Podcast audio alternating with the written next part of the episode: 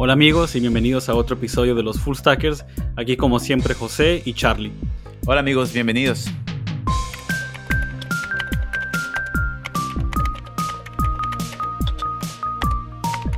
Pues primero que nada, quiero empezar para reflexionar un poco de el, transcurso y el viaje que hemos tenido aquí en los Full Stackers. Ya cumplimos un año de llevar este show y, tenerlo en vivo pues ya prácticamente de lo que fue el, año pasado, en medio, a la mitad de la pandemia, iniciamos este, ah, este proyecto que creo que ha dado hasta la fecha un total que ya llevamos 12 episodios grabados y creo que hemos cubrido bastante, hemos cubrido temas desde entrevistas de trabajo, hemos platicado acerca de las entrevistas legendarias, técnicas de cómo iniciar tus proyectos y creo que esta semana como parte de esa reflexión y parte de cómo ah, inició los full stackers, queremos tomar un poco algo así como un paso, un paso atrás y queremos hablar un poco de cómo, cómo han cambiado nuestras prácticas desde development como proyectos personales, tanto en, la parte, en la parte laboral. Y creo que aquí platicando con Charlie, creo que nos hemos dado cuenta de que hemos cambiado bastante. No creo que hemos, no, no creo que el, Charlie y el José de, de, de la escuela de hace unos 5 o 6 años, no creo que no creo que siguen pensando de la, de la misma manera. Ah, y para hablar, para comenzar a hablar del tema, que, quiero preguntarte a ti, Charlie, tú cómo, de tus últimos años ahorita, desde que iniciaste Development, ¿cómo crees que has cambiado tu forma de, ver problemas en los últimos años? Fíjate, no sé si, si va con la mano de que estamos envejeciendo, pero lo, lo, veo mucho como de disfrutar ahorita y aprovechar lo que es la reflexión, ¿no? Y a veces suena como, oh, estás meditando más y suena como vejez, pero creo que va más en, torno a no ser aborazados con el código. Siento que lo que me ha tocado cambiar mucho es que ves el código como una parte de tu carrera y no tu definición de programador, ¿no? Y lo pongo en términos de, bueno, nos tocó platicar mucho ahorita que, que estamos en Dropbox y Google, eh, coincidimos en muchas cosas que es eh, reflexionar por qué hacemos lo que hacemos, eh, juntar opiniones, eh, como que sentimos que el, código es solamente un output, ¿no? Un, resultado final. Y toda esa reflexión anterior de por qué quieres llegar a un resultado es lo que tiene valor dentro de, tu trabajo, ¿no? Y creo que eso contrasta mucho con lo que yo sentía que era mi labor o lo que yo pensaba que era programar, o, o mejor dicho, lo que era ser un ingeniero de software que para mí era, pues, si soy ingeniero de software es porque me define a mí el código, ¿no? Me define a mí codear, codear, codear, aprender, aprender, aprender, aprender. Creo que ahorita esta parte de aprender que me gusta mucho ya no gira solamente en torno a aprender para siempre, ¿no? Es por qué aprendo y cómo aplico lo que aprendo. Es sentir como que tu tiempo es aplicable a un resultado. Ya, y creo que me quedo pensando ahorita que dijiste codear, codear, me acuerdo mucho y viene pues parte a raíz de la escuela, ¿no? De que en la escuela estábamos educados a prácticamente a, o incluso cuando apenas vas aprendiendo a programar, creo que estás acostumbrado a, me das una tarea, me das un problema, lo voy a escribir en el código, deja busco el syntax, deja, me la paso en la terminal usando mi editor favorito, Sublime, Text, TextMe o whatever, cuál es el que te gusta más. Y creo que es esa mentalidad de que solamente ocupo codear, codear, codear. Y creo que personalmente ha cambiado mucho. Creo que al principio creo que era bastante esa como esa gula o esa decir eso de decir solamente hay que aprender, aprender, aprender, codear, codear, codear y era más que nada como me acuerdo en mi primer trabajo cuando apenas cuando apenas tomé mi después de haberme graduado tomo mi primer trabajo y lo primero la primera pregunta que hacía era ¿qué quieres que haga? ¿Qué quieres que programe? ¿Qué, qué, quieres que te haga un widget? De uno me sentía como negociante, como que, ¿qué quieres que hago? ¿No? ¿Qué vendo? ¿Qué quieres que te agarre? una, una función que, calcule esto, o quieres que te haga un widget y lo diseñe y todo. Y creo que era mucho de solamente querías escribir, escribir código, ¿no? Y creo que eso, creo que en los últimos en los últimos meses o incluso reflexionando un poco en los últimos años, creo que se ha ido desvaneciendo de poco en poco, ¿no? Creo que ha ido más de qué, eh, de qué syntax voy a usar, qué código voy a usar, a qué estoy viendo, qué, problema estoy tratando de, resolver. Y, yo lo veo también dentro de la parte de, digamos que estar atados de manos por la situación que nos rodea, ¿no? Em, o sea, el hecho de poder llegar a ese tipo de definiciones o, pensamientos es porque el ambiente nos orilla a eso, ¿no? Y aceptamos la vida como es. Lo pongo en este ejemplo de que eh, el hecho de que ahorita tal vez escribimos más design docs, porque ahorita que platicamos antes de, grabar el programa, platicamos mucho de qué cosas coincidimos en su trabajo del día a día y gran parte es eso, ¿no? Como planeación, estructurar, eh, platicar con muchas personas, llegar a acuerdos y hasta el final codear. Eh, y hacemos eso porque la situación de nuestros trabajos nos empuja a eso, ¿no? O sea, lo que se espera en esas grandes empresas es piensa y al final actúa, porque dentro de costos, hacer y equivocarse y volver atrás es caro, pero planear y identificar situaciones y problemas mientras planeas es barato. Eh, y siento que tal vez, o, bueno, esa oportunidad siempre ha estado presente, ¿no? O sea, siempre hemos tenido presente la oportunidad de poder documentar, pero creo que el sentimiento de querer comerse al mundo porque creemos que comerse al mundo es la acción, eh, es lo que pues nos orilla a mejor decir, ¿sabes qué? Mejor no, no reflexiono, no documento, mejor actúo y ya, ¿no? Y hay que contrastar esas dos situaciones, ¿no? O sea, ¿qué añade valor realmente? Me quedo pensando, creo que la, una, una forma de verlo, una, una metáfora sería que es como el ajedrez, ¿no? Recuerdo cuando apenas vas aprendiendo ajedrez, tu, la primera, la, primera intuición es déjame como las piezas de mi oponente y, solamente porque conoces la movida del caballo, conoces la movida del, de, la, del, de los peones y todo, solamente haces los movimientos para, para comerte uno y al otro, pero luego vas descubriendo de que no, no se trata tanto de tragarte las piezas del enemigo o tratarte de solamente hacer mover piezas al azar, es más que nada, ¿no? Como tomar un paso atrás, como dijiste, ¿no? Como el, la, meta, la paralela en el, en el mundo laboral es la estrategia detrás de un, de un, tablero de ajedrez es un design doc, ¿no? Es pensar en, antes de siquiera tocar y escribir código, se trata acerca de tomar un paso atrás y pensar acerca de qué son los cambios que se ocupan. ¿Qué, qué va a ser el cambio? Como habíamos dicho antes de grabar, era qué son los cambios que van a traer la mayor... eh, la, mayor ganancia, ¿no? Para el negocio y para el equipo, ¿no? Como que qué es lo que estamos tratando de hacer y, y cuáles van a ser esos pequeños cambios claves que vamos a hacer en el código para poder sacar la mayor cantidad de, de ganancia, ¿no? Esta ganancia se puede traducir en términos de número de usuarios, ¿no? Como en el caso de YouTube o en el caso de Dropbox, de que cuántos usuarios estamos atrayendo a la empresa o cuántos usuarios están viendo más videos o tenemos más engagement dentro de YouTube, ¿no? Y es una forma que lo, que lo mides, ¿no? No se trata de performance, ¿no? Que, que, que, nos enseñan tanto en la escuela, de preocúpate de performance, preocúpate de complexity, preocúpate de un código que esté bien limpio bien y documentado. Eso sigue siendo verdad, no, no, nunca se va. Pero, pero te das cuenta de que las cosas que, que empiezan a eh, preocupar más a estas empresas son ese tipo de, de métricas que, que tienen el, el, impacto hacia el, hacia el negocio. Y creo que ese es un problema que se te puede ir de las manos, pero para cualquier tipo de ámbito en tu vida, ¿no? O sea, ahorita que estamos hablando de tech eh, y casi casi como que el punto por el que comenzamos a, discutir ese tipo de temas, eh, giraba en torno a, aprovechar el tiempo en, ese tipo de situaciones, ¿no?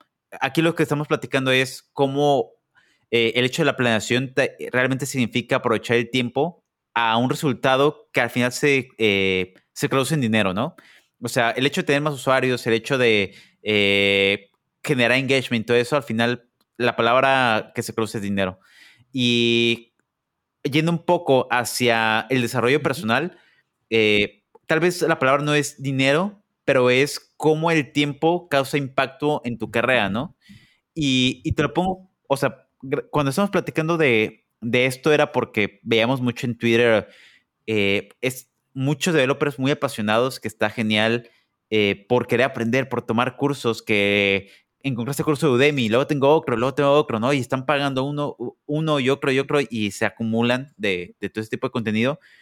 Pero al final, y, a nosotros nos pasa también, ¿no? De, que llega un momento en el que estás como queriendo seguir el trend, que React y React 18 y Python y el nuevo framework de Python y siempre sientes que te quedas atrás, ¿no? Y siento que el problema yéndonos un poco hacia nuestros inicios en la carrera, eh, en el mundo de, pues, de, la ingeniería de computación, es eh, este versus entre qué es mi valía como programador si no aprendo versus cómo sé que valgo o cómo sé que ofrezco valor si no sé, ¿no? Y es este, este miedo de, es que si no sé, ¿cómo sé que, que una empresa va a concretar, ¿no? Entonces tengo que aprender más. Y aprendes más y ves que el mundo pues sigue avanzando contigo. Entonces, ¿en qué momento tienes la energía o la fuerza para poder decirle a, una empresa de allá afuera, ¿sabes qué? Contrátame porque, porque sé, ¿no? Creo que hay una presión, creo que es una presión muy fuerte, ¿no? Lo, lo, noto bastante porque no, no falta de que porque en el día al día estuve leyendo páginas desde Stack Overflow o leyendo documentación en Python.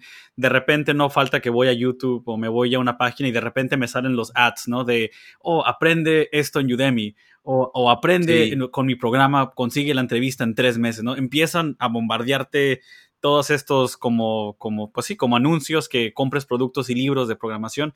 Y creo que como a mí, como a veces lo siento, siento que es como una presión o una una ansiedad que te puede dar de, sentir de que tengo que estar aprendiendo todo el tiempo porque parece que los anuncios, parece que el internet y todo el mundo me lo está como poniendo casi en mi cara, ¿no? Que tengo que estar siempre aprendiendo. Y creo que es natural, ¿no? Creo que sientes como esta idea de que hay tantas tecnologías, ¿no? Hay tantas cosas que incluso recuerdo de que fines de semana decía, oh, es que, ¿qué voy a hacer este fin de semana? Me preguntan, ¿no? No, pues voy a leer documentación y voy a, voy a leer un, voy a tomarme un curso porque me falta aprender y no, y no conozco mucho. Y creo que es, es, esta, es esta idea de que, que crees que tienes que estar siempre al lado de un libro o que tienes que estar leyendo siempre código para siempre estar a la vanguardia, ¿no? Para siempre decir, es que tengo que, si no lo hago, no soy relevante. ¿Crees que pierdes relevancia, no? Creo que va por ahí.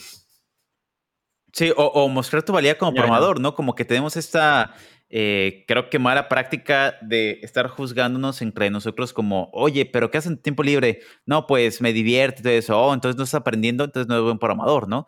Y parecía que la, la valía viene de qué tanto estás aprendiendo, cuando no nos damos cuenta que la valía realmente viene de, del impacto que ocurre hacia afuera, ¿no? Y es como esta traducción de poder decir, lo que aprendo lo aplico. Y, y, suena, o, parece que, que, es como una historia de terror el hecho de sentir que si no estás aprendiendo lo suficiente, te, estás quedando atrás, ¿no?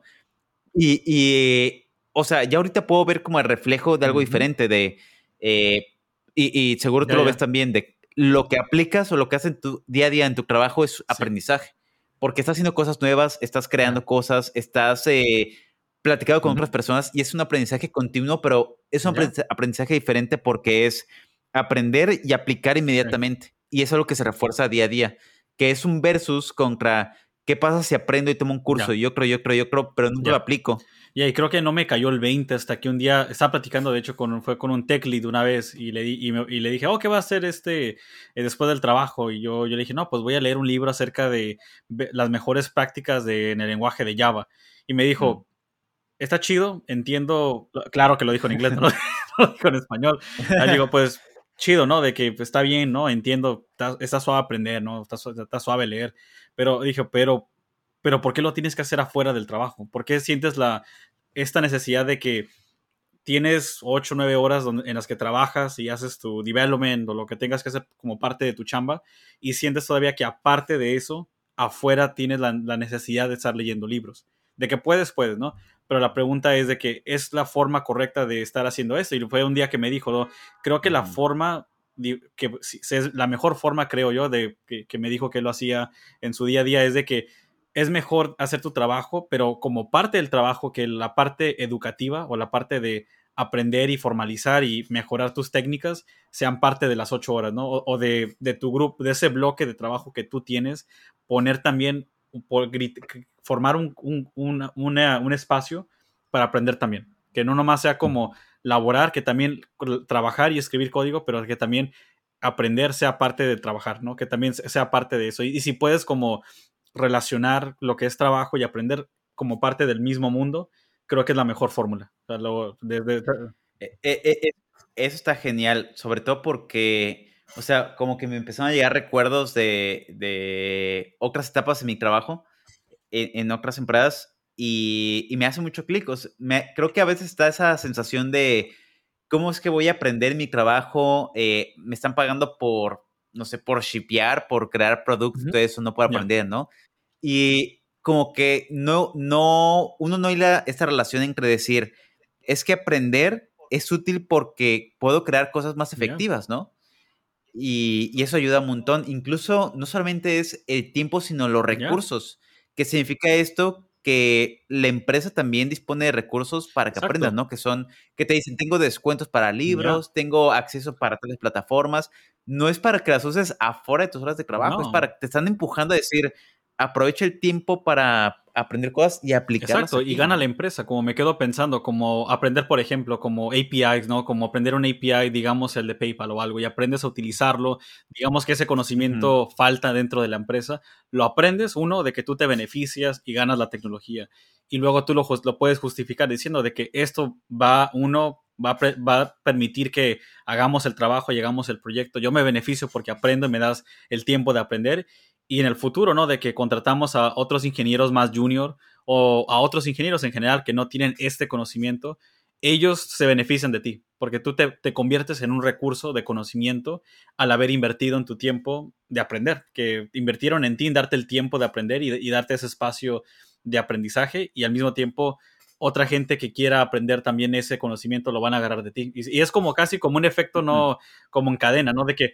exacto, un efecto dominó, de que una vez que tú lo tienes, permites de que más gente le pasas ese conocimiento, ¿no? Y creo que ahí viene la parte de ah, que una vez me tocó eso, de que había un manager que me daba miedo decirle de que no, pues es que uso mi tiempo para para leer, ¿no? Lo uso para documentarme y fue de que dije, bueno, voy, voy, a, voy a intentarlo y voy a decir que durante mi, mi sprint o durante mi mi proyecto, mi semana de proyecto, le dije, trabajé, pero también invertí tiempo en aprender. Y dije, no, pues a ver, cómo, a ver qué me dice. Y, fue, y, donde él me dijo, ¿sabes qué? No, está bien, adelante. Dijo, si tienes que leer y eso es una inversión para el equipo, yo lo apoyo. Tú, mientras yo vea que esto da resultados, no hay problema. Está cool. Y ah, yo tengo una historia que tal vez no está como tan positiva como la tuya. Eh, pero fue de algo que me tocó ver, o sea, me acuerdo una vez un, un amigo publicó en Slack eh, de una empresa en la que, en la que estuve antes. Em, me acuerdo que puso, el comentario era acerca de si había recursos o, o si la empresa eh, tenía como descuentos o algo así para pagar por plataformas, libros, algo así, ¿no? Y se me hizo una pregunta muy válida, ¿no? O sea, eh, hasta me dio curiosidad saber, oye, pues yo no sé de eso, ojalá alguien responda para aprovechar ese descuento, ¿no?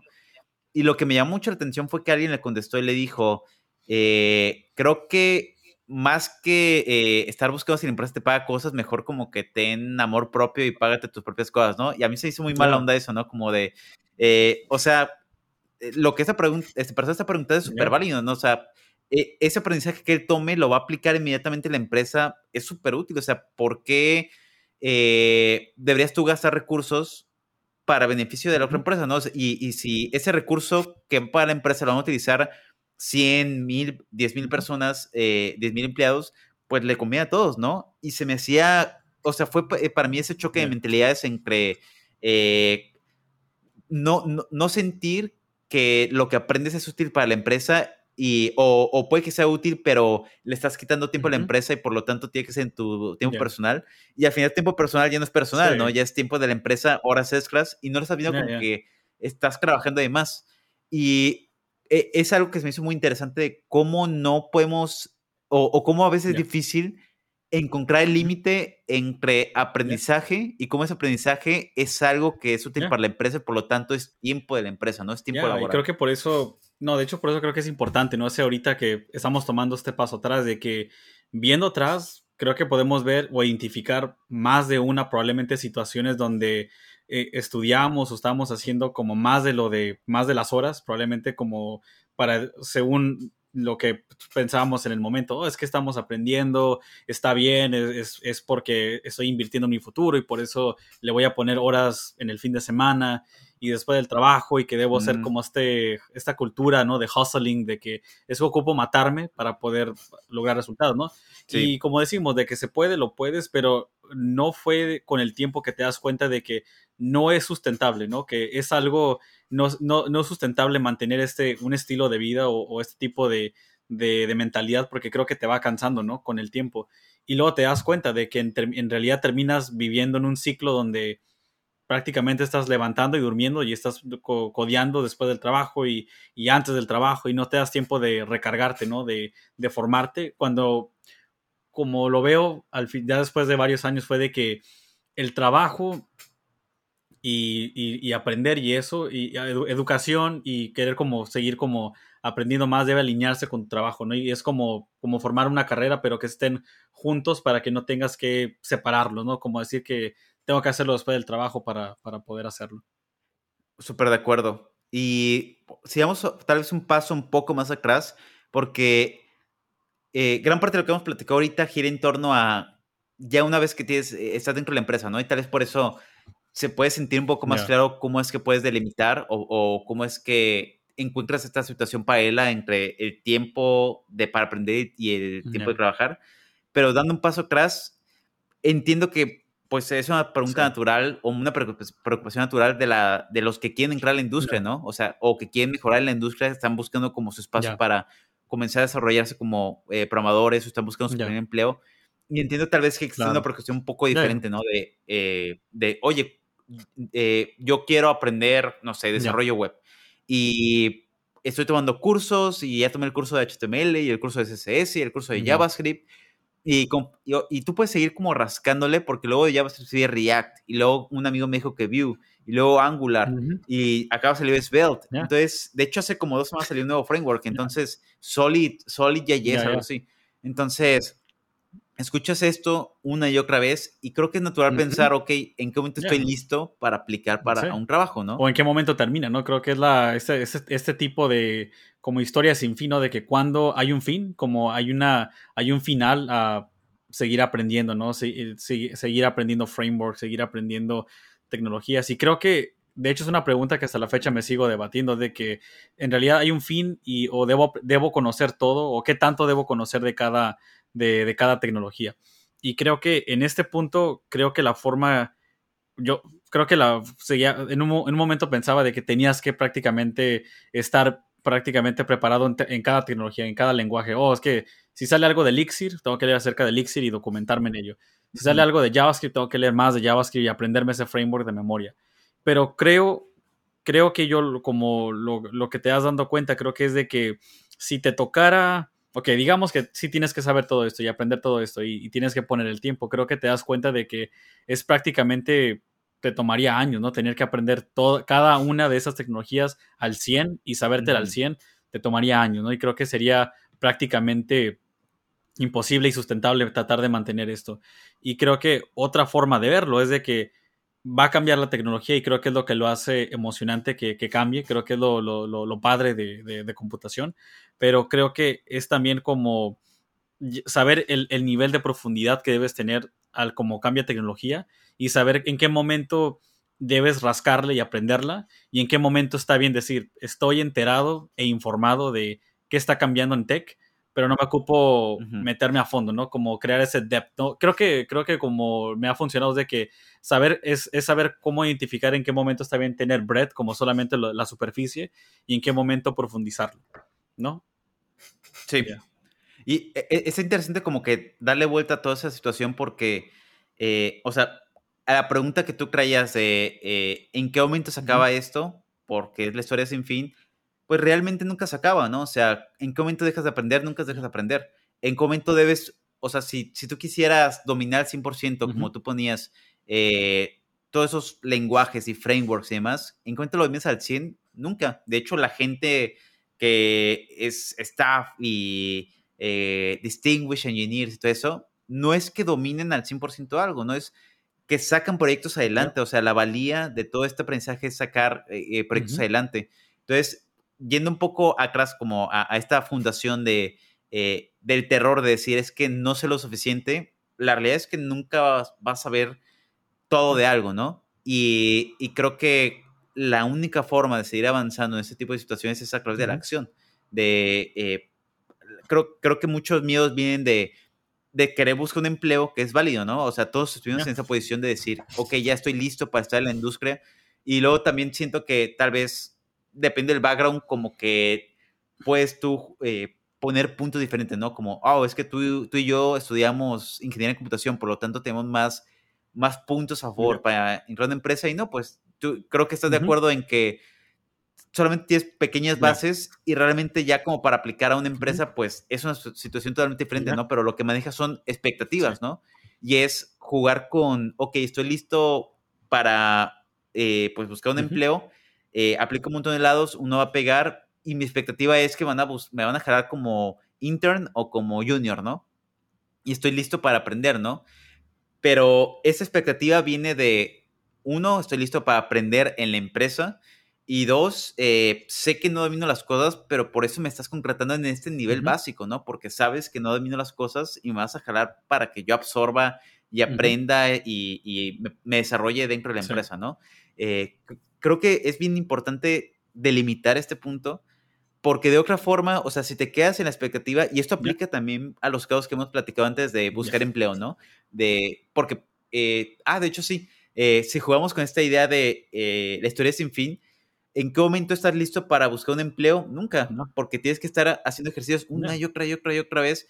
entonces, ¿en qué momento realmente consigues un empleo o en qué momento pasas una entrevista? Pues porque lo haces una y otra vez, una y otra vez a través de la Y ahí le pegaste el clavo. Creo que en entrevistas es un claro ejemplo de que en realidad ya cuando entrevistas con más de y lo notas entre más entre más entrevistas hagas te das cuenta de que el nivel de profundidad que cada empresa pide de sea de tecnologías o de algoritmos puede variar de, muy básico hasta casi a nivel casi como maestría o, algoritmos muy avanzados o, o cosas de, un framework que no te toca leer, al menos que te metas muy, muy adentro de la, de la documentación. Y creo que la parte de, creo que es, balancear la parte de aprender con lo que para, para, para el caso en lo que lo ocupas. En este caso, por dar un ejemplo, una entrevista, ¿no? Y creo que tienes que ir aprendiendo, creo que se vas aprendiendo a calibrar. Creo que aprender requiere también calibrar la situación donde estás.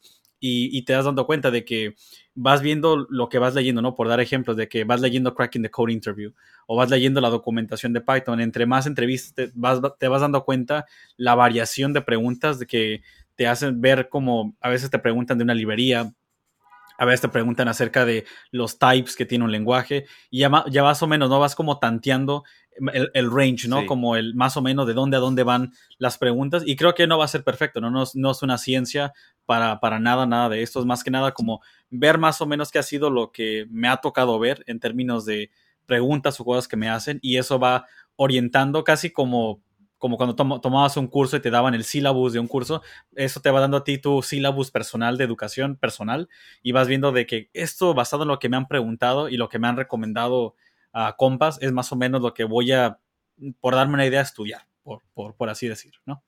Sí, súper súper de acuerdo con, eh, con, todo eso. Al final, creo que la palabra que tú manejas es perfecta, ¿no? Como calibrar. Y calibrar meramente en este caso significa tú llegar como un acuerdo contigo mismo para decir, pues le doy, ¿no? O sea, voy aplicando esto y esto y esto.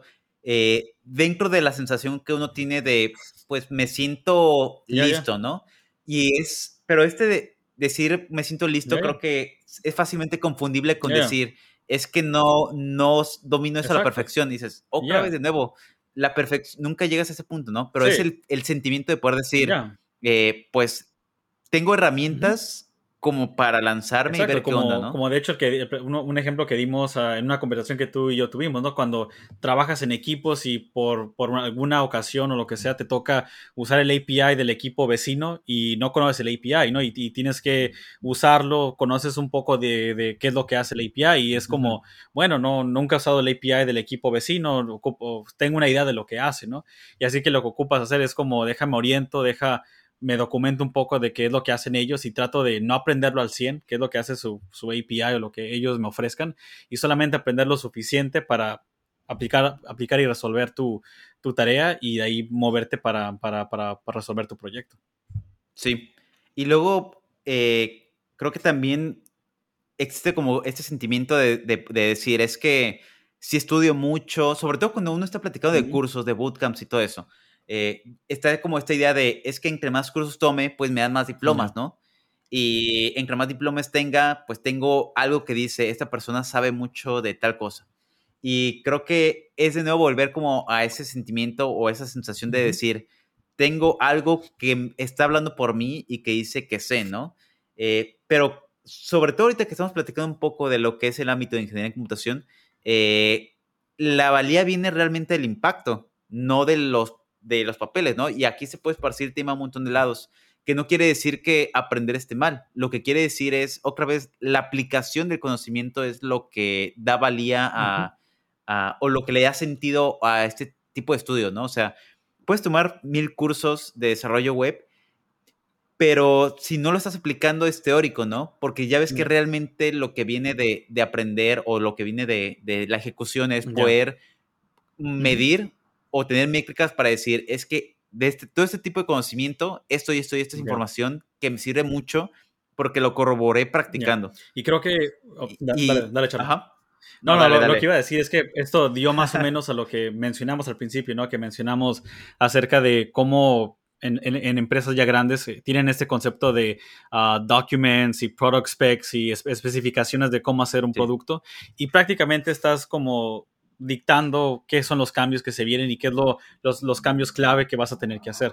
Y creo que tanto como en producir productos nuevos y cambios que se vienen en un producto, creo que también es la misma idea con educación, ¿no? De que no nomás recojas un libro porque un artículo dice que aprenderlo, pero es más que nada como entender el por qué estoy aprendiendo esto, tener las razones y los, y digamos como los casos o los, o los usos que le vas a dar a esta tecnología, porque lo puedo ver casi como de Okis, ¿no? Como que a veces hacemos, por dar un ejemplo, como hago un tutorial, digamos, en, en Rust y no lo ocupaba, solamente lo hice por hacerlo, vas a ganar la satisfacción de terminar el ejemplo, pero si no tenías un uso, un proyecto o algo, una motivación más allá de solamente acabar el tutorial, es como ahí se queda, ¿no? Ahí, ahí acaba el tutorial y no vas más allá, más allá de eso. Es casi como que ocupas tratar de como conectarlo, como de el, por qué viene este, por qué va a ser de uso este, esta cosa que, me, que quiero aprender y tratar de conectarlo, ¿no? Tanto como puede ser el requerimiento para un, un proyecto de tu trabajo o tal vez porque el, trabajo que vas a aplicar lo piden y ocupas aprenderlo. Y creo que es una razón válida de, de justificar, ok, voy a aprender esto. Sí, y fíjate que, o sea, ahorita que, que estás platicando como todos estos puntos, me vino a la mente más o menos ¿qué es lo que tal vez con la experiencia eh, he encontrado como para mm, aplicar lo que voy aprendiendo? Y, es algo que todavía, eh, todavía ocurre. Por ejemplo, ahorita que estoy con este mundo de C y demás, eh, me toca mucho que pues voy leyendo uno que otro libro, así medio express de la aplicación de C, los cambios que vienen, como cosas medio estratégicas, ¿no? Pero son cosas que pues llego al trabajo y digo, oh, me acuerdo que en el libro hablaban de esto y esto y esto, entonces, caso perfecto para aplicarlo, ¿no? Y eso es algo que me ha ayudado mucho, ¿no? Como que poder leer algo que se relaciona a mi trabajo, porque puedo encontrar una conexión inmediata con eh, eso del día a día, ¿no? Eh, y que no, no, no significa que está mal aprender cosas nuevas, eh, el mundo se mueve, tecnología se mueve. Creo que lo, tal vez la palabra no es que esté mal, pero lo que lo hace que el progreso no se pueda convertir en algo aplicable a tu día a día es este estilo de aprender muchas cosas que no tienen una aplicación inmediata y solamente como que dan esta sensación imaginaria de estoy creciendo, me estoy desarrollando. Pero realmente es como conocimiento que pues entra y sale, ¿no? Ya, creo que se trata de, ya, como, no, por ninguna razón es como decir que está mal aprender de otra manera, creo que nos, no, no, nos daríamos el tiempo de, pues siempre como estar acumulando nuevos APIs, frameworks, uh, formas nuevas de, de, de, estructurar un, un programa o ya como estructurar un, un, proyecto. Creo que más, más allá de eso es cómo balancearlo, cómo tratar de, de de manejar el ecosistema de, de, tanto de trabajos, de libros que van saliendo, tecnologías que van saliendo, uh, cambios que se vienen en el hardware o, cosas por el estilo, es más que nada como estamos rodeados de diferentes cosas que afectan lo que es el campo, ¿no? De, de lo que es el campo de, de computación. Es como, ¿cómo puedes como encontrar el, eh, pues sí, como, como estas piezas que son parte de, de, la carrera y el mundo laboral de, software developers, cómo tratas, cómo creas sentido de ellas, ¿no? Cómo, cómo te sigues como creciendo tú como persona, cómo sigues haciendo tu trabajo y al mismo tiempo cómo vas como acumulando este conocimiento, pero de una forma como, pues, uh, balanceada y al mismo tiempo que no te, no te gastas tan en, en, menos de cinco años, ¿no? Porque tratando de tratar de hacer todo y tratar de hacer tu trabajo, aprender y, mantenerte al tanto de todo, no te quieres tampoco uh, cansar tan rápido en el, en, el, en, el, en, el, en el camino ninja. Y, dentro de estas historias como de crecimiento o de eh, como elegir sabiamente en qué momento aplicar las cosas, eh, creo que a veces tal vez uno se puede abrumar porque cuando quiere hacer roadmaps, y creo que aplica mucho cuando uno está comenzando a, desarrollar como que el músculo de, de, la programación y quiere meterse a la industria, comienza a ver los roadmaps y lo puedes ver para cualquier como tipo de tecnología, ¿no? O sea, yo ya puse mucho el caso de web en el que dices, ok, HTML, luego CSS, y luego veo gente que dice, ok, creo que quiero ya aprender React y la gente salta y le dice, no, espérate, eh, primero aprende JavaScript. Y dice, ok, ya aprendí JavaScript. Ah, no, pero espérate, no dominaste JavaScript bien, te falta aprender como que promesas y, y esto y lo otro. Y ya supiste que está ES6 y bueno, ya ahorita ES 2015. Eh, y bueno, ok, lo has aprendido, pero espérate, ya viste que salió ES 2020, entonces, ok, entonces en qué momento puedo comenzar a saltar React, ¿no? Eh, y, y, el caso que me viene mucho a la mente, sobre todo como que rompiendo estas barreras de, del camino lineal para aprender cosas que creo que realmente te alenta mucho para ah, la aplicación. Eh, está este caso de, Dan Abramov, que me acuerdo que una vez él tuiteó como que medio molesto con esta historia de no aprendas esto si no sabes esto. Y él ponía como su caso, ¿no? De que él aprendió React sin saber JavaScript. Y, y es que al aprender React, pues tuvo que aprender JavaScript de la mano, ¿no? Y no sé si tal vez fue por un trabajo o, u otra historia, pero lo que al final importa de todo esto es, ok, eh, ponle que quieres aprender a hacer un side project. Eh, a veces por el hecho de querer decir, es que, no sé, quiero aprender eh, o quiero hacer mi side project con React, pues te bloqueas porque no sabes JavaScript y no, al final no haces el side project porque la gente te dijo alrededor es que no puedes o no deberías hacer React si no sabes JavaScript, ¿no? y al final no hiciste nada. Y ese, esa falta de ejecución es lo que evitó que se te pegara el conocimiento, ¿no? Eh, creo que viene más de la mano a decir, no hay formas lineales de aprender, no hay forma lineal de, tomar conocimiento. Y la mejor forma de adquirir conocimiento práctico es diciendo, ok, tengo tal idea o tengo tal trabajo, mi trabajo requiere tales skills o mi proyecto personal, mi side project requiere tales skills, ok, ¿qué necesito? Esto y esto y esto, ok, pues voy aplicando y conforme voy necesitando, eh, refuerzo esos conceptos, ¿no? Pero no es como de, ok, primero genero conocimientos eh, desde cero y comienzo a adivinar cuál va a ser el futuro para prepararme por todas las esquinas para que entre sin miedo y, domine las cosas, ¿no?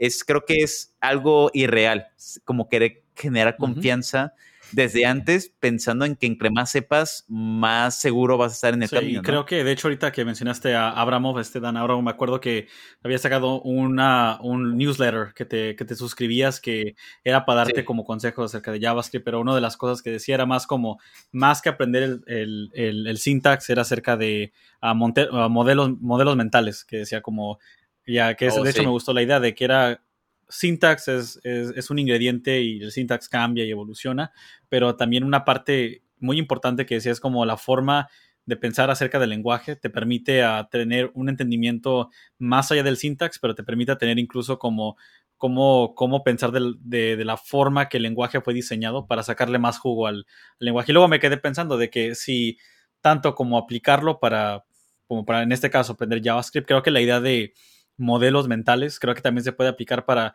para hacer un poco meta, ¿no? Como modelos mentales acerca de aprender, ¿no? Como cómo aprender acerca de aprender. Y, y es acerca de aprender y tratar de crear estos, estas, esos como incluso como, como pequeños límites de decir como esto, esto es el lugar y el momento para aprender y estas son las preguntas y estos son como los, los parámetros que, que, voy a utilizar para aprender cosas nuevas, ¿no? Como tratar de buscar como las preguntas o las ideas que te permiten decir esto es lo que yo me voy a preguntar a mí mismo cuando trate de aprender una tecnología nueva o cuando esté tratando de elegir una tecnología, un lenguaje de programación o, algún tipo de, forma de estructurar mi proyecto, creo que vas aprendiendo a, decir, creo que voy a, pensar más allá de luego, luego brincar a la, a la, tecnología, porque lo vi en un artículo de Hacker News o algo, pero es como tomar el paso atrás y decir, bueno, como dijimos, ¿no? Como qué, qué, qué es el propósito de mi, de mi proyecto, de lo que voy a hacer y tratar de pensar, tomar ese, ese paso atrás, ¿no? De, de, de, de, ser un poco como casi como una meditación acerca de qué, qué, qué ocupo hacer o por qué lo quiero hacer. Sí, y fíjate que ahorita me estoy acordando de un capítulo de Shark Tank. Yo soy fan de Shark Tank. Eh, México, Shark Tank México. Y me acuerdo un capítulo en el. A, ver si la audiencia se acuerda de ese capítulo. Eh, que estaban mostrando un proyecto como de robótica. Era como un robot que se acomodaba al cuerpo y te ayudaba a, caminar, ¿no? Eh, bueno, parecía como una nadadera que te ayudaba a caminar. Em, y parte de, de, lo que la gente pedía o los creadores pedían era como más tiempo para seguir mejorando el producto, ¿no? Ya de, no, es que, o sea, esta versión que ya tenemos ya es usable, esto y lo demás, pero no, queremos mejorarlo y queremos como que llegue, sea como top, super top y, lo mejor de lo mejor, ¿no? Y uno de los inversionistas les dijo, eh, o sea, muy padre tu idea, pero la verdad, o sea, eh, si nos quedamos en eso, pues nunca vas a ir al mercado, ¿no? Porque ¿cuándo lo vas a perfeccionar? Nunca, porque la mejora tiene que ser continua. Y esto creo que aplica perfectamente a la misma situación, ¿no? O sea, ¿en qué momento estás listo para decir soy el máster de JavaScript, Python, lo que tú quieras? Nunca. Tu mejora o tu desarrollo tiene que ser continuo. Y eso significa como ve aplicándolo y mientras aplicas vas creciendo, tomas un curso para esto, para lo otro, pero lo sigues aplicando. Más allá de querer pensar, ok, me voy a meter a la rama de la programación hasta que aprenda de 0 a 100 las cosas. Y bueno, cuando ¿Cuándo va a ocurrir eso? Nunca, o sea, te vas a quedar siempre estudiando porque el mundo se mueve a la par que tú aprendes. creo que es una, ya, es una batalla que nunca, que nunca termina, ¿no? Es como incluso cuando agarras un libro acabas de hacer un trade-off, ¿no? Como elegiste un autor y un libro y te perdiste de otro libro, creo que estás incluso tomando... Oh, perfecta, es una, es una forma de verlo, ¿no? Como aprender es un trade-off también y, y, dependiendo cuál eliges o qué, en, qué te, estás enfocando es de que no, no pierdes necesariamente, estás ganando conocimiento, pero tal vez estás optimizando hacia un tipo de conocimiento o si estás como tratando de solamente cubrir como supongo que lo básico de cada área de un lenguaje en particular. Entonces estás optimizando para decir, quiero aprender no todo a la perfección, pero un poco de todo para tener un conocimiento general del, de un lenguaje de, programación, ¿no? Y creo que es la parte de que se trata, ¿no? De, se trata de no puedes aprender todo y aceptar ese hecho, que creo que, bueno, al menos yo, lo, yo pienso que no se puede aprender todo de, de, madrazo a su totalidad, pero es tratar de, pensar, bueno, pero si de lo que voy a elegir a, leer hoy o, en lo que me quiero preparar hoy, eh, qué es lo que voy a, para qué voy a optimizar. Y eso puede ser, como dijimos, ¿no? Para hacia un proyecto, hacia una entrevista, tal vez ocupas solamente un proyecto para hacer una aplicación web ah, práctica para tu website personal y optimizas solamente para un poco de Vercel, para aprender a hacer mi deployment, un poco de React para hacer una unos cuantos componentes, un poco de JavaScript para hacer algo, algo dinámico y así, ¿no? Y aprendes nomás lo, lo, necesario para, para hacer la tarea. Y hasta creo que abre las puertas a una versión muy interesante del, desarrollo o una versión interesante de lo que es un programador, que es eh, el programador práctico, el programador que entiende trade-off, el programador que puede tomar entre múltiples decisiones eh, y las puede balancear entre decir, ok, esta es buena, pero es cara y esta es más o menos, pero es rápido y los beneficios entre una y otra, pues son esto y esto y esto. Eh, al final, y tú, bueno, ya lo platicamos de cómo es eh, la situación en, el día a día, ¿no?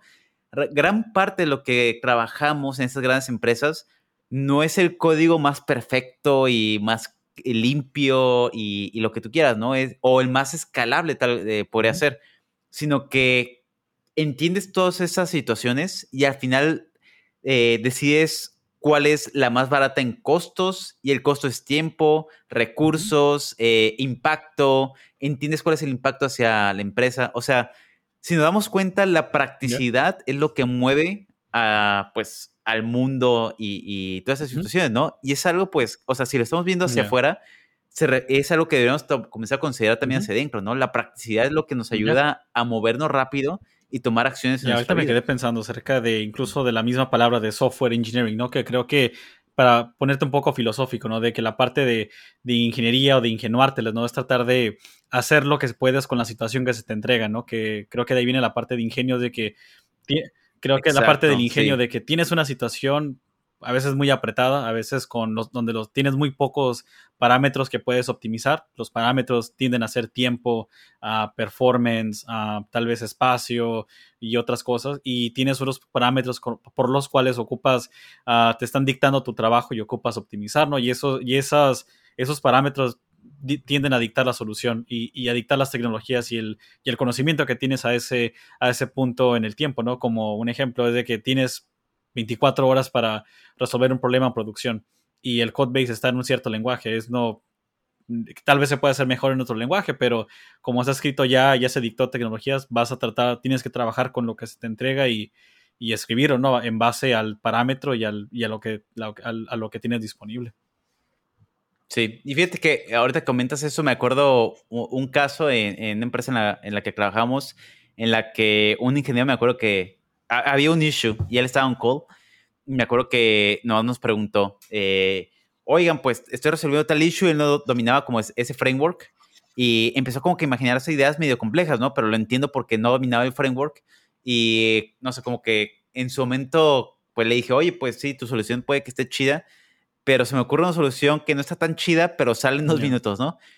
Y me acuerdo que lo que me dijo fue, lo, o sea, lo que salga rápido, o sea, lo que importa ahorita es apagar como este problema, ¿no? Y de nuevo gira en torno a esto de la practicidad, ¿no? O sea, no es, eh, la perfección siempre va a ser una opción a perder en cualquier tipo de situación, ¿no? En el aprendizaje, en tu trabajo, en tu carrera. La perfección es imposible, entonces, eh, pues es algo inalcanzable. La practicidad es lo que te ayuda a moverte rapidísimo en toma de decisiones, en tu carrera, en el conocimiento. En el conocimiento lo puedo poner en el ejemplo de, ok, eh, eh, algo que ya comenté antes, ok, tengo que, o quiero aprender tales cosas de este lenguaje que me interesa, ah, pues eh, justamente en mi trabajo estoy usando, no sé, Java o C++, lo que tú quieras. Entonces puedo leer un libro eh, de los conceptos que me gustan aplicados a Java y comienzo a generar conocimiento práctico, ¿no? Eh, porque si te puedes estar soñando en cosas, incluso si, tienes ganas de aprender un nuevo lenguaje, que es súper válido y súper recomendado, que sean cosas porque las vas a aplicar en side projects o cosas que se parezcan que se puede aplicar a tu trabajo. Al final todo gira en torno a practicidad, a, y la practicidad gira en torno a la realidad a cosas que realmente pueden ocurrir. Ya, y creo que se trata acerca de, tienes un caso, ¿no? Tienes un problema que resolver y tratar de ver cómo adaptar qué es lo que tiene, qué es lo que ofrece hoy en día las, las tecnologías y qué es lo que está trending y tratar de alinearlo basado en lo que está, lo que está disponible. O a veces, ¿no? Como me quedo, ahorita se me vino un ejemplo a la cabeza cuando una vez estaba entrevistando y luego vi que el entrevistador me hizo una pregunta acerca de base de datos, me, aventó un, un, sistema y me dijo, ¿qué tal si este feature no existiera? ¿Qué tal si este feature que tú, tú dices que te promete uh, atomicidad no existe? ¿Y, qué tal si te corto esto y esto? Y me quedé, ¿cuál es el punto? ¿Por qué me estás quitando un montón de, un montón de parámetros? Le dije, ¿cuál es el? Oh, y luego ya me cayó el 20 y el punto no era tanto de que si sabías la tecnología, bueno, era uno, era algo que estaban checando. Y la otra era de que, ¿qué tal si yo te empiezo como poco a poco a cortarte las manos, a cortarte como diferente, no literalmente, pero como te voy quitando habilidades, te quito la vista, pinche caballero del zodiaco, ¿no? Te empiezo a quitar diferentes sentidos. ¿Qué haces, no? ¿Cómo reaccionas? Y creo que era la idea de ver qué tanto, qué, qué, qué, tan bueno eres con tu entorno y qué tanto puedes ajustarte a la, a la, a la situación y, ver, y aprender de ello, ¿no? Aprender de que, bueno, ya me di cuenta que no tengo esto, pues, ¿qué tengo disponible? Voy a tratar de sacarle jugo a esta tecnología y lo más que pueda y, aprender más que más, acerca. Un ejemplo que doy es como si por alguna opción, por alguna razón, no hay forma de cambiar un lenguaje de programación y, tal vez no te gusta el syntax. Bueno, si no se puede, tengo que aprender más, más, a, más a fondo acerca de este lenguaje para sacarle más performance, mejor, ah, mejores prácticas y eso. Sí, y justamente siento que se relaciona un montón, así como eh, exponiendo eh, este tema al justo al episodio pasado, que era los soft skills y justamente el soft skill de la adaptabilidad, ¿no? Que es meramente, ok, con los recursos que tengo eh, y con, el contexto que tengo y la situación que tengo, ¿cómo puedo seguir adelante, ¿no? Y parece que, bueno, definitivamente no solamente aplica con el trabajo, sino aplica con tus eh, situaciones personales, con el aprendizaje. Al final, ya eh, creo que todo esto gira en torno a cómo, romper la cadena del aprendizaje eterno, cómo romper la cadena de eh, sentir como que no es suficiente, un, suficientemente bueno en la programación eh, y que por ende tienes que seguir estudiando una y otra y otra vez hasta lograr un objetivo, ¿no? Creo que se trata, o estamos orientando mucho esta plática como para romper esa idea de, eh, ok, pues manos a la obra, ¿no? Comienza, o sea, si tu miedo es que no eres suficiente eh, mente bueno para aplicar un trabajo, pues comienza a aplicar y comienza a agarrar como feedback para mejorar, ¿no? O sea, comienza a ser práctico en eso. No solamente quedes haciendo ejercicio de lead code para siempre. Si quieres aprender más de, o quieres meterte al entorno de desarrollo web, ok, tómate uno, dos, tres cursos y comienza a aplicar, ¿no? Y comienza a darte cuenta, o sea, aplicando obviamente internships o, o, para junior, comienza a darte cuenta que lo que sientes que el mercado te está diciendo que te falta, ¿no? Para ahora sí enfocarte en eso y no comenzar a jugar a ciegas a, a creer que te falta eh, el máximo conocimiento para aplicar, ¿no? O sea, es muy difícil saber a dónde caminar si no estás recibiendo el feedback para decir, es que la industria me está diciendo, o sea, no lo que tú crees que, está ocurriendo, sino que la industria explícitamente está diciendo, te falta esto, esto y esto. O capaz no te falta nada y solamente está todo en tu imaginación, ¿no? Casi, casi es romper esta etapa de imaginación y, comenzar a actuar. creo, creo, que darte cuenta que lo, lo, terminamos llamando aquí en el episodio la historia la historia sin fin, pero darte cuenta de que el fin, hay un fin, ¿no? Es como, pero el fin depende de ti, en el sentido de que tú tienes que prácticamente crear los parámetros que dictan cuál es la de este mundo infinito que casi lo puedes ver infinito, cómo lo puedo limitar, como dices tú, de limitarlo un poco, darle un poco de scope, darle de volverlo algo ambiguo y eterno y tratar de decir, bueno, si tengo que tratar de buscar un, una, algún tipo de, de borde, un tipo de frontera en esto para poder decir esto es lo que yo ocupo aprender y, tratar de, dictarlo para que no se siente eterno y no sientas que tienes que estar en este aprendizaje eterno, esta clase que nunca, que nunca termina, que de, terminar no termina, pero tienes que aprender a como crear esos, esos, esos como límites dentro de, aprender. Y, es también eh, caer en la realidad de, eh, ok, estamos llenos de información, como tú dijiste al inicio, ¿no? De, estamos rodeados con tanto contenido que dice, aprende esto, aprende lo otro, o luego salen como blog posts de empresas diciendo, ¿qué creen? Ya estoy usando ROS, ya migré tal cosa a tal herramienta, y como que comienza a decir, chin, o sea, el mundo está moviendo, me falta mucho para aprender. Eh, pero se trata como realmente de entender como que todas son fuentes de información bajo el contexto de atraer gente, ¿no? O sea, el hecho de que estas empresas o que muchas empresas estén publicando de que migración a ROS, que usan tal herramienta y todo eso, es para generar tracción y que los ingenieros digan, oh, está muy padre esa empresa porque usa ROS, por ejemplo, entonces voy a comenzar a unirme.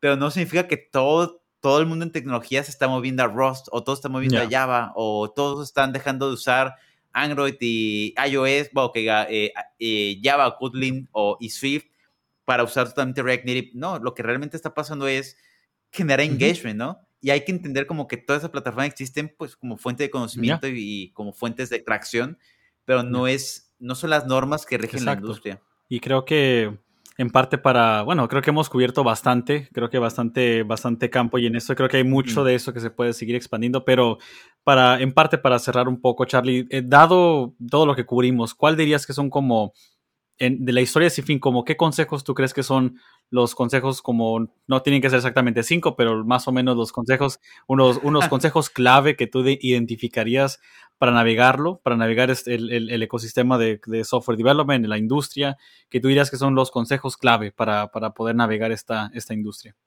Fíjate que de los que me vienen a la mente así express, eh, y porque los aplico, es uno, lo de la delimitación del eh, aprendizaje bajo los recursos del trabajo.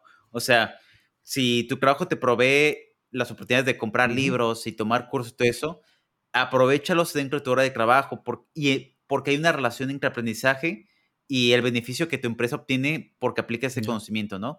Entonces, si tienes esos, esas oportunidades, porque sé que hay muchas empresas que tal vez están chiquitas, no proveen tal vez este tipo de oportunidades, pues ni modo, ¿no? Pero si tienes las oportunidades, aprovechalas bajo tiempo de trabajo para que tengas esa separación, como tú dijiste, y evitar el burnout, ¿no?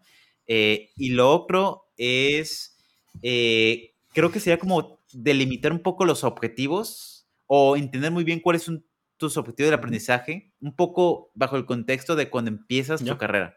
Eh, o sea, entender y tener muy claro que la perfección no existe y ponerse objetivos en el sentido de, ok, aprendo esto y esto, pero que sean objetivos pequeños, ¿no? O sea, si pones que quiero aprender web, pues incrementa cada web, nunca, ¿no?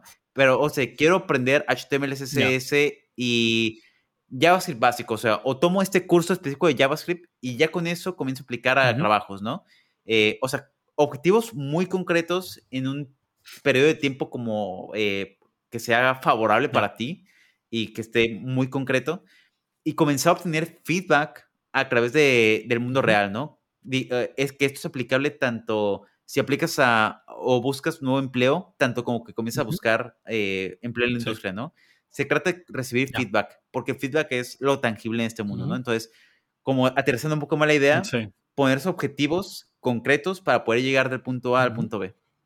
En tu caso, ¿cuáles son los super tips? Diría que el, primero que se me vino a la mente, de acuerdo con, con todos los puntos que diste, eh, creo que agregaría también otro que es como dijimos, el buscar ahorita los recursos de, en, clases de Udemy, en clases de lynda.com, uh, Platzi, lo que tú quieras, hay bastante.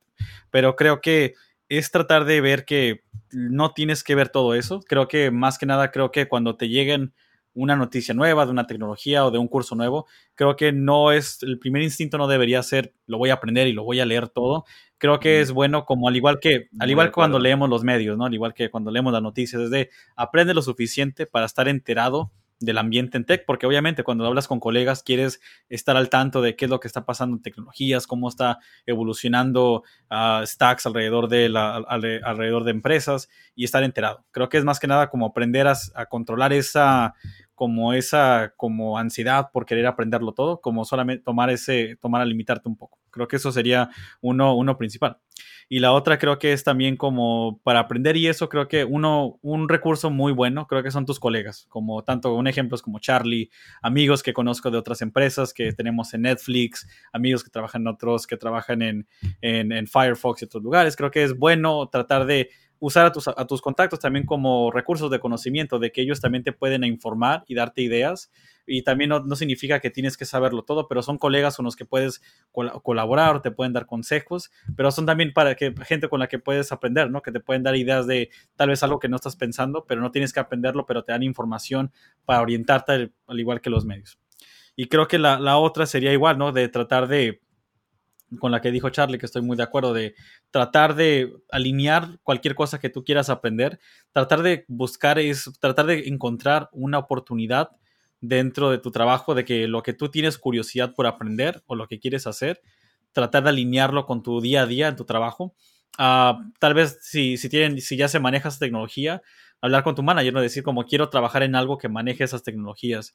Y si no existe aún, tratar de hablar y tener una conversación para decir, hey, esto es lo que a mí me interesa por aprender, me gustaría hacerlo y, quisiera identificar ah, oportunidades para que lo pueda hacer dentro del trabajo. Mm, sí. Ya, porque creo que eh, de las, de las cosas que he aprendido en los últimos años es de que es cuando lo haces afuera del trabajo, creo que no termina ese ciclo y es cuando empieza el burnout, es cuando empieza el, el, el, tener, el querer aprenderlo como los fines de semana y, y, agregar tiempo que pudieras hacerlo para recargarte de energía, para hacer otras actividades, para hacer hobbies, porque honestamente creo que la salud mental y la, el balance de la vida, como hacer workout o hacer algo, creo que es muy importante. Es aprender es bueno y tratar de mantenerte a la, vanguardia de la tecnología es importante, pero no hay, nada, no, no, hay nada que supere que tengas un buen balance mental en, en, tu, en tu día a día.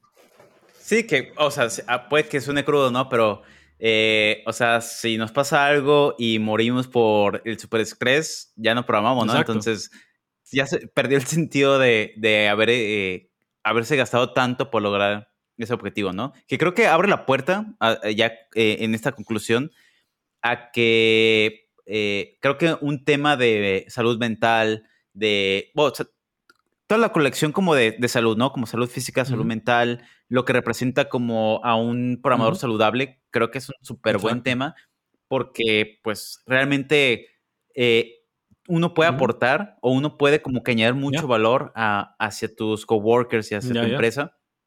Solamente cuando estás balanceado contigo mismo. Exactamente, como rutinas, ¿no? Es un gran ejemplo de que una rutina saludable, como también como me toca ver como rutinas medio locas que gente dice, oh, me leí mil libros en la semana, leí muchos libros en la semana. Bueno, es como aprende a tener una rutina, pero que tenga sentido, ¿no? Que se pueda alinear contigo, balancear tanto el trabajo como cuidar tu cuerpo, pero también como leer cosas o leer libros, es también balancear como cómo manejas tu día a día, pero tampoco tratar de, maximizar cada hora del día, ¿no? Es como tratar de buscar una rutina que, que se ajusta a tu, a tu vida, a tu persona, como tú quieres como manejar tu vida, eso es, es, es también importante.